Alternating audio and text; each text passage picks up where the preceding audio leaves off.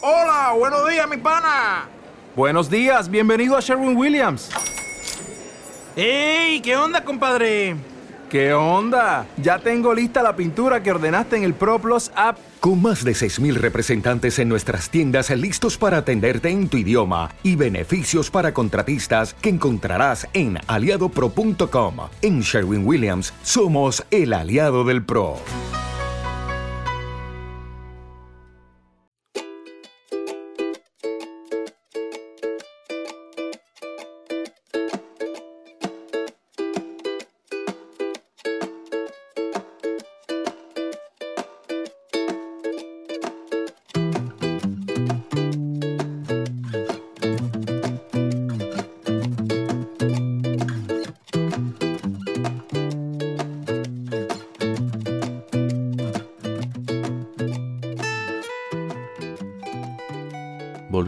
Preguntarme, como me había preguntado la primera vez que fui a Oxford, si de verdad quería ser médico.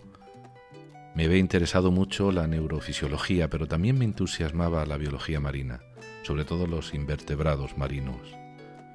Quizá podría combinarlos estudiando neurofisiología invertebrada, en particular estudiando los sistemas nerviosos y los comportamientos de los cefalópodos, esos genios entre los invertebrados. Por una parte me habría gustado quedarme en Eilat el resto de mi vida, nadando, buceando, haciendo submarinismo, dedicándome a la biología marina y a la neurofisiología invertebrada. Pero mis padres se impacientaban. Ya llevaba mucho tiempo holgazaneando en Israel. Ahora estaba curado.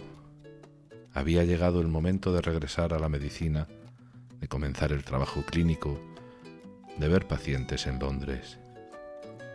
Pero había otra cosa más que necesitaba hacer, algo que antes hubiera considerado inconcebible.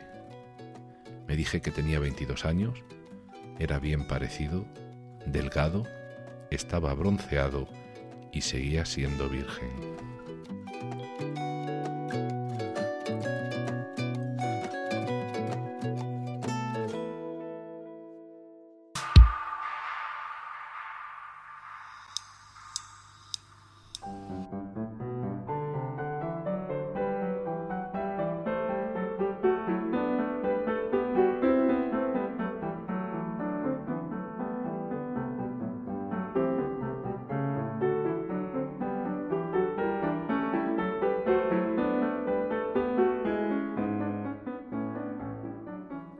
¿Qué tal? ¿Cómo estás? ¿Cómo te encuentras a estas alturas de mitad del verano? Bueno, espero que bien. Eh, te quiero dar una vez más la bienvenida a este podcast de The New Walker. Bueno, un podcast donde nos paseamos por la vida y la obra de Oliver Sacks, así como abordamos también desde la teoría algunos de los aspectos que este neurólogo y escritor definido por el New York Times como el poeta laureado de la medicina, pues nos presenta en sus maravillosas historias. Si ya eres escuchante de este podcast, estás en tu casa. Pero si llegas por primera vez, siéntete bienvenido, bienvenida por pues por todos nosotros. Porque poquito a poco pues somos cada vez más y bueno, somos algo más de, de 500 personas, con lo cual está muy bien. Y bueno, pues eso, que somos cada vez, cada vez más los que nos paseamos con Oliver Sacks ¿no? en, este, en este canal. Bueno, pues estamos en otra noche más. Yo te sigo hablando desde Punta Negra, en la República de, de Congo, en una noche. En una noche más de esta ciudad realmente de caos, de olor a humo de coche y a cortes, bueno, y cortes de luz a diario o casi a diario por toda la, por toda la ciudad.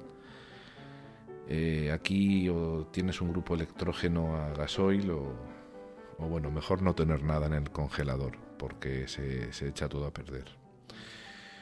Ahora refresca por las noches, eh, con lo cual son, son agradables los días también. Estamos en la temporada seca y hace menos calor y humedad, pero en septiembre volverá, volverá la, temporada de lluvias y septiembre está a la vuelta de la esquina y volverá por tanto las lluvias, volverá la humedad y las hordas de, mosquitos en busca, bueno, en busca nuestra, básicamente.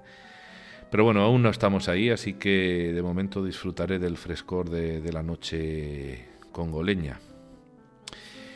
Eh, es curioso que, en mi tierra, en, Murcia, haga mucho más calor que, bueno, que en esta región africana en estos meses, así que mucho cuidado frente, frente a este calor a los que lo estáis sufriendo, estéis donde estéis, y mucha agua y muchas sombras si, si sales de, paseo. Vamos a ver, en el episodio, en el episodio anterior comenté que este iba a ser el último y va a ser así. Vamos a decirlo de otra manera, va a ser el último de la temporada.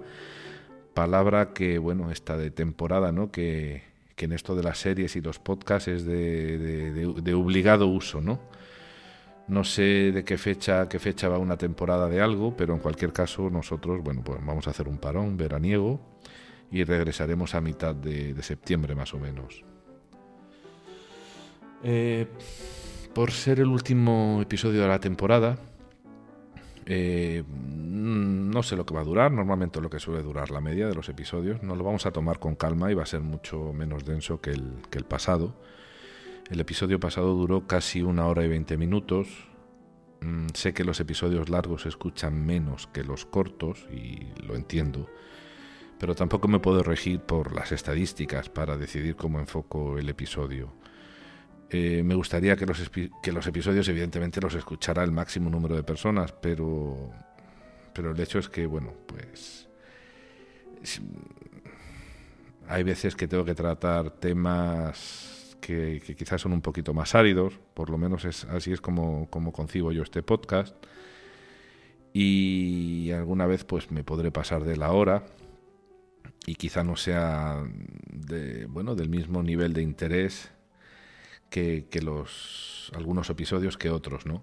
En cualquier caso, yo tomo buena nota de, lo que me dejáis en los comentarios y si más adelante, que, que tendrá que ser así, tengo que, bueno, que entrar en algún aspecto teórico, intentaré que no sea quizá tan largo y tan árido, intentaré entremezclarlo con, con algo más, bueno, que pueda ser más entretenido, ¿no? Por lo tanto, pues Vamos en este episodio a volver a Inglaterra, pero no por mucho tiempo, pues al final del mismo eh, Sachs dejará el país y de alguna manera, bueno, ya te he dicho lo más importante, casi el resumen del episodio, de ahí el, el título del mismo, ¿no? El fin del mundo antiguo. Y quiero hablaros un poquito de este título, ¿no? Que realmente no es mío, es robado, como casi todo lo que importa de lo, de lo que digo. Y bueno, te comento, hace unos años, antes del gran desastre de, de, mi, de, mi, rodilla, hace unos años, bastantes años, no sé si fue en el año 11 o sí, algo así, compré la biografía del... de bueno, voy a decirlo como suena en castellano, Henri Cartier-Bresson Henri Cartier-Bresson, el, quizá el fotógrafo, un fotógrafo francés, quizá el que más me ha influido a mí, ¿no? en, mi, en, mi, muy modesta forma de, hacer fotografía. Es una biografía que la escribió un señor, se llama Pierre Assoulin. Mm, la tuve que leer en inglés, no la encontré en español, con lo cual pues me enteré supongo que de la mitad de las cosas, pero como estaba tan interesado, pues llegué, llegué hasta el final. Y uno de los capítulos de esta biografía se, titulaba precisamente así, ¿no? El fin del mundo antiguo. Por cierto, fue un libro que leí en, un mes, en alta mar, en una barcaza gigantesca. Compartí habitación con tres angoleños cuando estuve auditando a, bueno, unos operarios y unos supervisores en una empresa petrolera en aguas de Angola. Y resulta que me había tocado la cama, una cama superior y tenía que subir y bajar unas escaleras de estas de, de literas, ¿no? Fue, un, poco, fue un poco extraño aquel, aquel tiempo en aquella barcaza. Eh, y como decía, uno de estos capítulos se llamaba justamente así, el fin del mundo antiguo. Y yo lo usé para, para un libro, el primero, un libro que me autopubliqué de fotografías mías. Y lo titulé así porque, bueno, era el momento en el que estuve todo ese tiempo haciendo fotos con un antiguo Canon, que luego pues se la regalé a mi padre. Y decidí pues muy influenciado por Cartier-Bresson, evidentemente, eh, que me lo hizo conocer mi amigo Ricardo, al que le mando un, abrazo desde aquí, si me está escuchando. Eh, y, y, bueno, decidí comprarme una Leica, una cámara Leica, concretamente una, porque Cartier-Bresson, bueno, digamos que es la legendaria cámara que está asociada a él, ¿no? Y yo tenía ganas de, de, de probar, ¿no? Lo que era, lo que era aquella, aquel, aquella máquina, ¿no? Que, que tengo todavía. Y me la compré de segunda mano y además era, una, era un modelo M6, es un modelo M6 de película. De tal manera que, bueno, yo pues revelo en casa, en el cuarto de baño, cuando tengo bastantes carretes para revelar y, y, bueno, pues fue, fue algo completamente distinto al, al digital. Bueno, el caso es que aquel libro que contenía fotos hechas con, con la Canon, pues lo titulé El fin del, el, del mundo antiguo, como he titulado este, este episodio y porque para mí de alguna manera era pues a nivel fotográfico era cambiar de tipo y de estilo ¿no? de, de cámara y, y, quizá también de estilo de ver las fotos ¿no? de, de, o sea otra manera de ver las fotografías lo que ocurrió es que para mí fue el fin del, mundo antiguo pero en cuanto a la ausencia del dolor ¿no? porque pocos meses después de, de publicarme aquel libro y recibirlo en casa y empezar casi casi a hacer fotos con la Leica me ocurrió el fatídico accidente médico ¿no? en la rodilla y, y, bueno, dejé el mundo antiguo y pasé a uno nuevo, pero en donde el dolor estaba presente y de forma crónica. ¿no? Bueno, si acabas de llegar a este podcast, te remito al primer episodio por si quieres conocer un poquito más de todo esto que cuento. Bueno, pues para, para Sachs, en este episodio también termina el mundo antiguo, y vamos a ver los eventos más significativos que ocurrieron pues antes de antes de bueno de que terminase este este mundo antiguo para él.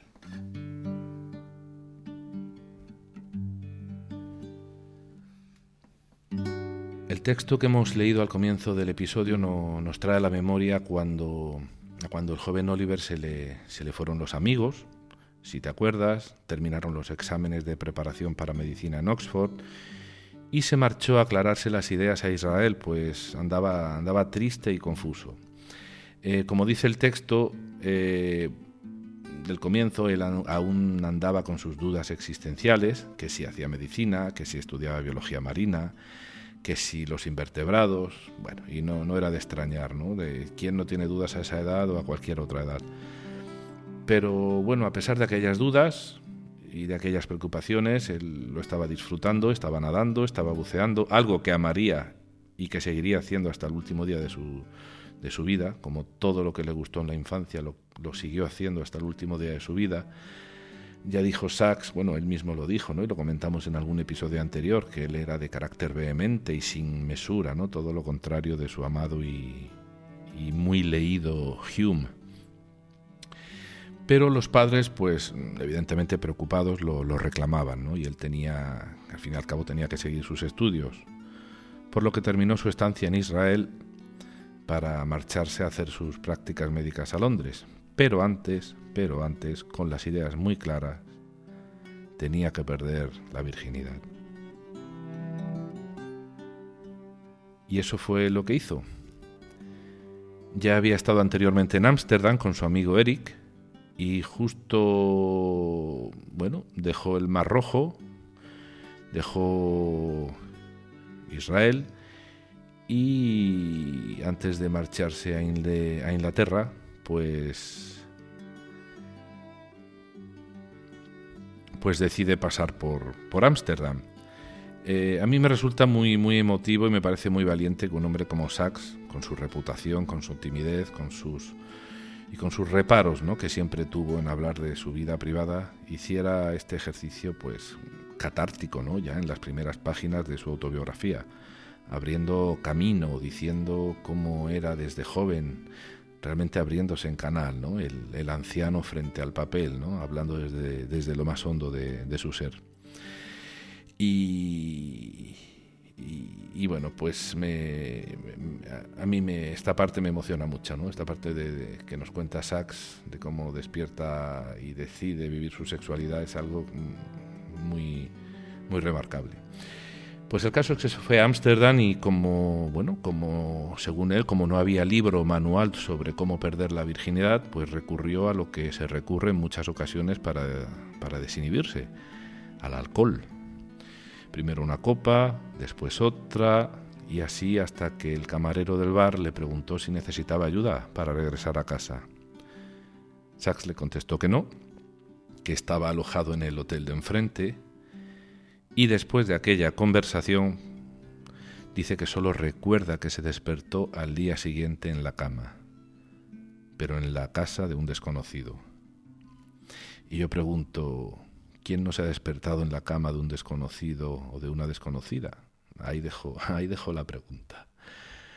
Bueno, y esto que, que, podría parecer gracioso realmente tampoco tiene mucho de gracioso, ¿no? Porque muchas veces recurrimos a los excesos, ¿no? Para, para tener el valor de hacer algo que es perfectamente normal, pero que tenemos interiorizado como, como algo malo, ¿no? Que es lo de siempre, lo bueno y lo malo.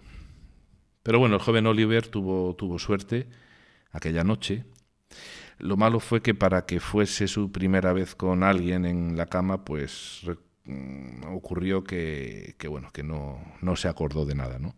Le tuvo que preguntar a su anfitrión si había estado bien, a lo que éste le contestó que sí, pero a la vez le soltó el discurso de que lo que había hecho era demasiado peligroso y que no debería ni él ni nadie terminar tendido en un arroyo para acumular la valentía que se necesita bueno, para sobrepasar o pasar por encima de, de, sus propias represiones. ¿no?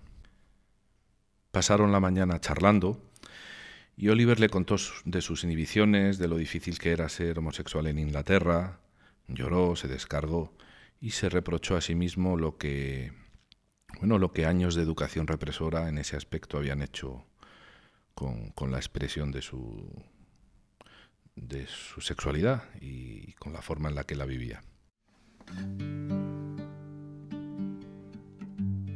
De Ámsterdam regresó a casa y comenzó con la medicina pura y dura, vamos a decirlo así.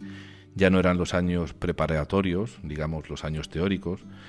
Ahora llegaron 30 meses alternando entre cirugía, ortopedia, pediatría, dermatología, también enfermedades infecciosas, bueno, y un largo, y un largo etcétera. Eh, dice Sachs que para su sorpresa, mm, bueno, vamos a dejar que nos lo cuente con sus palabras.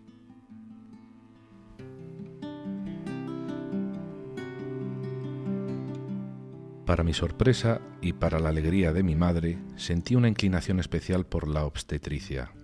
En aquellos días los niños se tenían en casa. Yo mismo había nacido en casa, al igual que todos mis hermanos. Los partos quedaban en gran medida en manos de las comadronas y nosotros, como estudiantes de medicina, asistíamos a las comadronas. Recibías una llamada telefónica, a menudo en plena noche, y la operadora del hospital te daba un nombre y una dirección, y a veces añadía, date prisa. La comadrona y yo, cada uno en su bicicleta, nos encontrábamos en la casa y nos dirigíamos al dormitorio, o de vez en cuando a la cocina. A veces era más fácil dar a luz sobre la mesa de la cocina. El marido y el resto de la familia esperaban en la habitación contigua, y sus oídos aguardaban impacientes el primer llanto del bebé. Lo que me entusiasmaba era el drama humano de todo aquello. Era real en la misma medida en que el trabajo hospitalario no lo era y también era nuestra única posibilidad de hacer algo, de desempeñar un papel fuera del hospital.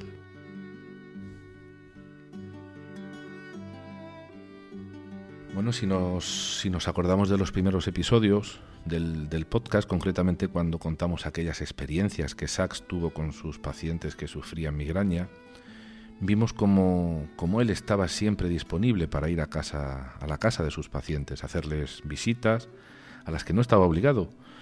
Pero como también ocurría por otra parte, o ocurriría, mejor dicho, por otra parte, con, la historia del, paciente que confundió a su mujer con un sombrero, que, ya la abordaremos más adelante.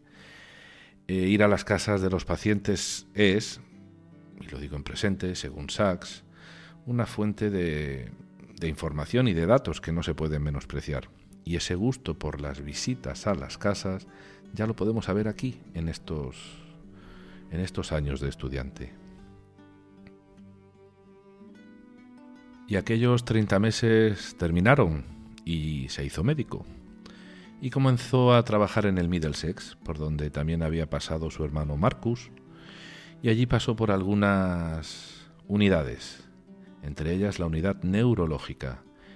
Y allí tuvo a dos jefes, a dos profesionales muy distintos, de los que aprendió que cualidades médicas diametralmente opuestas podrían encontrar lugar en una misma persona, y la encontraron en él, en el propio Sachs. Y estas personas fueron el doctor Michael Kremer y el doctor Roger Gilead. Y vamos a ver cómo eran cada uno de estos directores de, de Sachs.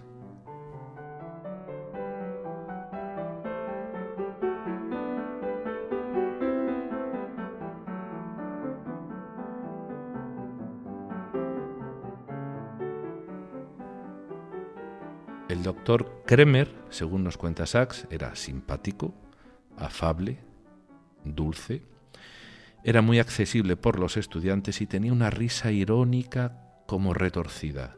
Y Sachs se pregunta en su biografía si era por su visión irónica del mundo o por alguna antigua parálisis facial que había sufrido.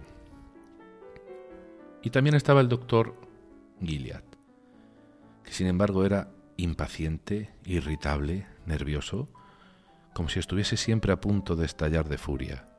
Imponía mucho a pesar de no tener aún los 40 años.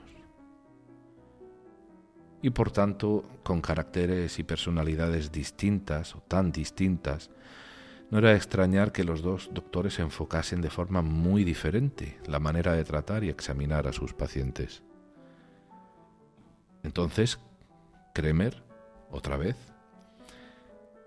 era muy intuitivo Dice Sachs que Kremer veía a un paciente nuevo entrar por un pasillo y era capaz de diagnosticarlo diciendo cosas como síndrome del foramen yugular, algo que por otro lado era muy poco habitual y sin embargo eso era lo que sufría el paciente. Gilead, sin embargo, hacía ir a los alumnos paso a paso, siguiendo una rigurosa metodología. Los nervios craneales sin omitir ninguno, y son muchos los nervios craneales. Luego el sistema motor, luego el sistema sensorial, siempre en un riguroso orden. Así que Gilead era, según Sachs, sobre todo un científico, un neurofisiólogo de formación y temperamento. Y con el tiempo, sin embargo, Sachs fue descubriendo que no era tan huraño como lo parecía. Bueno, yo creo que Sachs tuvo la inteligencia de no decidir a quién quería parecerse, sino que, como él mismo dice, y como Pascal, según él, el, pensador francés, escribió en su libro Le Pensée, los, pensamientos, eh, se, podía, se podía conjugar la intuición con el análisis. En este caso, la intuición de Kremer, que parecía leer la mente de sus pacientes y de conocer a través a través de esta intuición los miedos y las esperanzas de, estos, ¿no? de los mismos, pues podía conjugarse, ¿no? o podría ser compatible con ese análisis de Gilead, bueno, que, se adhería al, al, método científico, ¿no? con, pues, con todo el rigor del mundo posible. ¿no? Fue, sin embargo, Kremer quien aconsejó al joven Oliver de trasladarse a Estados Unidos para estudiar y trabajar, y que no, que no se quedase en Inglaterra. Luego ya con los años, cuando Sachs se convirtió en escritor y publicó Despertares y un poquito después con una sola pierna, fue contactado por estos dos tutores y volvió a saber de ellos. Sachs, mm, nos cuenta en su autobiografía que, bueno, que los dos doctores lo influyeron de forma positiva pero de forma muy distinta. Kremer lo enseñó a ser más observador e intuitivo y Gilead lo enseñó a considerar todos los mecanismos fisiológicos que intervenían en la dolencia del paciente. Más de 50 años después, dice Sachs, los recuerdo a ambos con afecto y gratitud.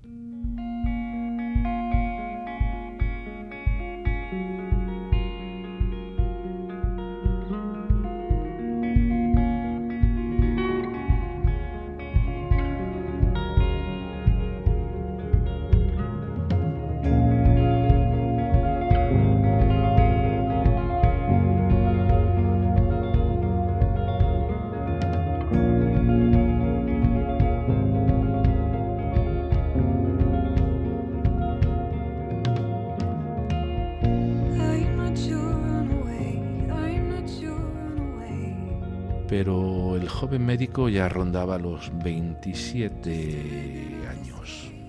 Y además de ser médico, de ser hijo y de ser un devorador de libros, pues también quería que lo quisieran. Todavía en Inglaterra estaba castigada la homosexualidad y en este capítulo Sachs nos menciona el caso de Alan Turing, ese matemático inglés que, fue también interpretado por el actor Benedict como es Cumberbatch, que tiene un nombre un poquito complicado. Bueno, no sé si habéis visto la película. La película no, creo que no se llegó a traducir al español. Eh, se llamó The Imitation, se llamaba The Imitation Game. Y bueno, si no la has visto, te recomiendo que lo que lo que, bueno que la veas porque es, es muy muy muy interesante. Bueno, pues a pesar de que Turing, ¿no? este matemático, ayudar, ayudó a acabar con los nazis en la Segunda Guerra Mundial gracias a que inventó bueno, pues una máquina para descifrar claves, que los nazis se, bueno, se, comunicaban en clave entre ellos por radio, pues a pesar de que inventó una máquina para descifrar claves y ayudó, como acabo de decir, a, bueno, a, que, a que los aliados ganasen la guerra, eh, Además, esta máquina quizá fue la precursora de los ordenadores, o sea, a pesar de la, grandeza del trabajo de esta persona, de Turing, pues Inglaterra no le perdonó por ser homosexual y lo, castraron químicamente. Así que, bueno, pues a Oliver, frente a la llamada implacable, irremediable biológica de, de, querer vivir su vida, a pesar de que también estaba bajo la mirada de sus padres, pues aún vivía con ellos, en, bajo el mismo techo, en sus ratos libres salía por, por el Soho de Londres a pasear y a comer sus pasteles y a comprar sus cigarros favoritos. Y había un lugar en donde la gente ponía anuncios para, para ligar, pero de una forma velada. Oliver, pues un día anotó el teléfono de un tal Bad, BUD, Bad o Bud, vamos a llamarle Bad, que, bueno, que anunciaba, este BAT anunciaba que le gustaban mucho las motos y todo lo relacionado con este mundo. Así que con, ese radar afinado a las sutilezas y a los códigos encriptados, casi como si se tratara del propio Turing, salvando las diferencias en cuanto al contenido de, los códigos, bueno, pues Sachs tomó nota, nota del número y llamó por primera vez en su vida a un desconocido. Bat tenía una, una BSA Gold Star, una moto de 500 centímetros cúbicos. Y Oliver tenía su Dominator de 600 centímetros, me hace gracia, Dominator, de 600 centímetros cúbicos, que ya la comentamos en el capítulo aquel del motorista de la abominación. Bueno, pues resulta que, que quedaron a encontrarse en un bar de moteros, se encontraron y se dieron la mano de forma muy, bueno, pues muy, muy seria. Y bueno, admiraron cada uno la moto del otro, como seguro esto forma parte de algún código de moteros, y salieron en fila, cada uno en su moto. Bat fue delante y Sachs pues iba en su moto detrás. Y usando las propias palabras de Sachs, eh, observaba al gallardo Bat, un caballero andante, de la carretera, subido a su corcel con su armadura de cuero negro.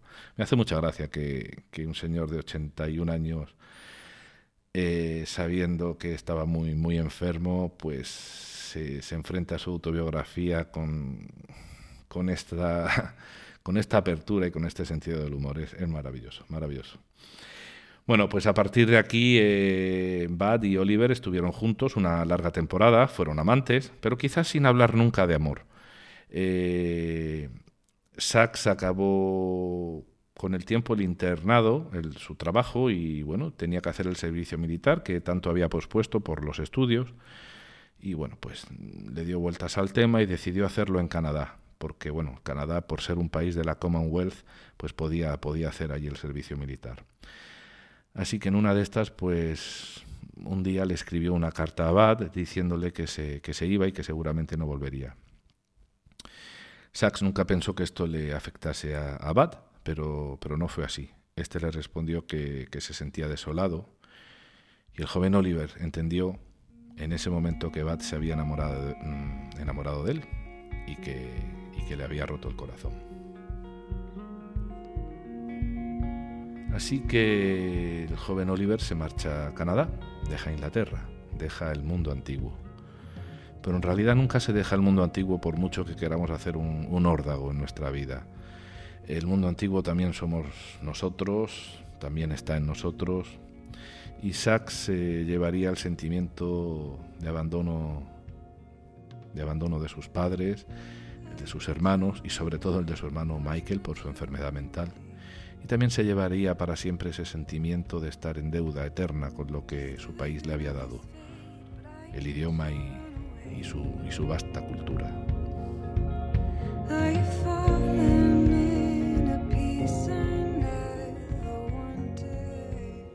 Bueno, pues vamos a terminar aquí este episodio.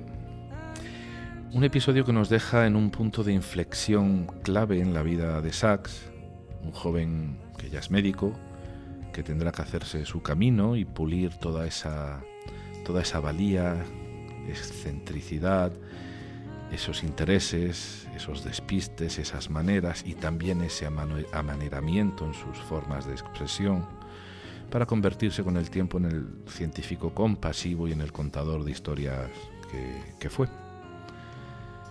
Pero no creas que termina aquí, no, no creas que termina aquí las historias del joven Oliver, ¿no? Y que vamos a pasar ahora solamente a hablar del médico, que evidentemente lo vamos a hacer.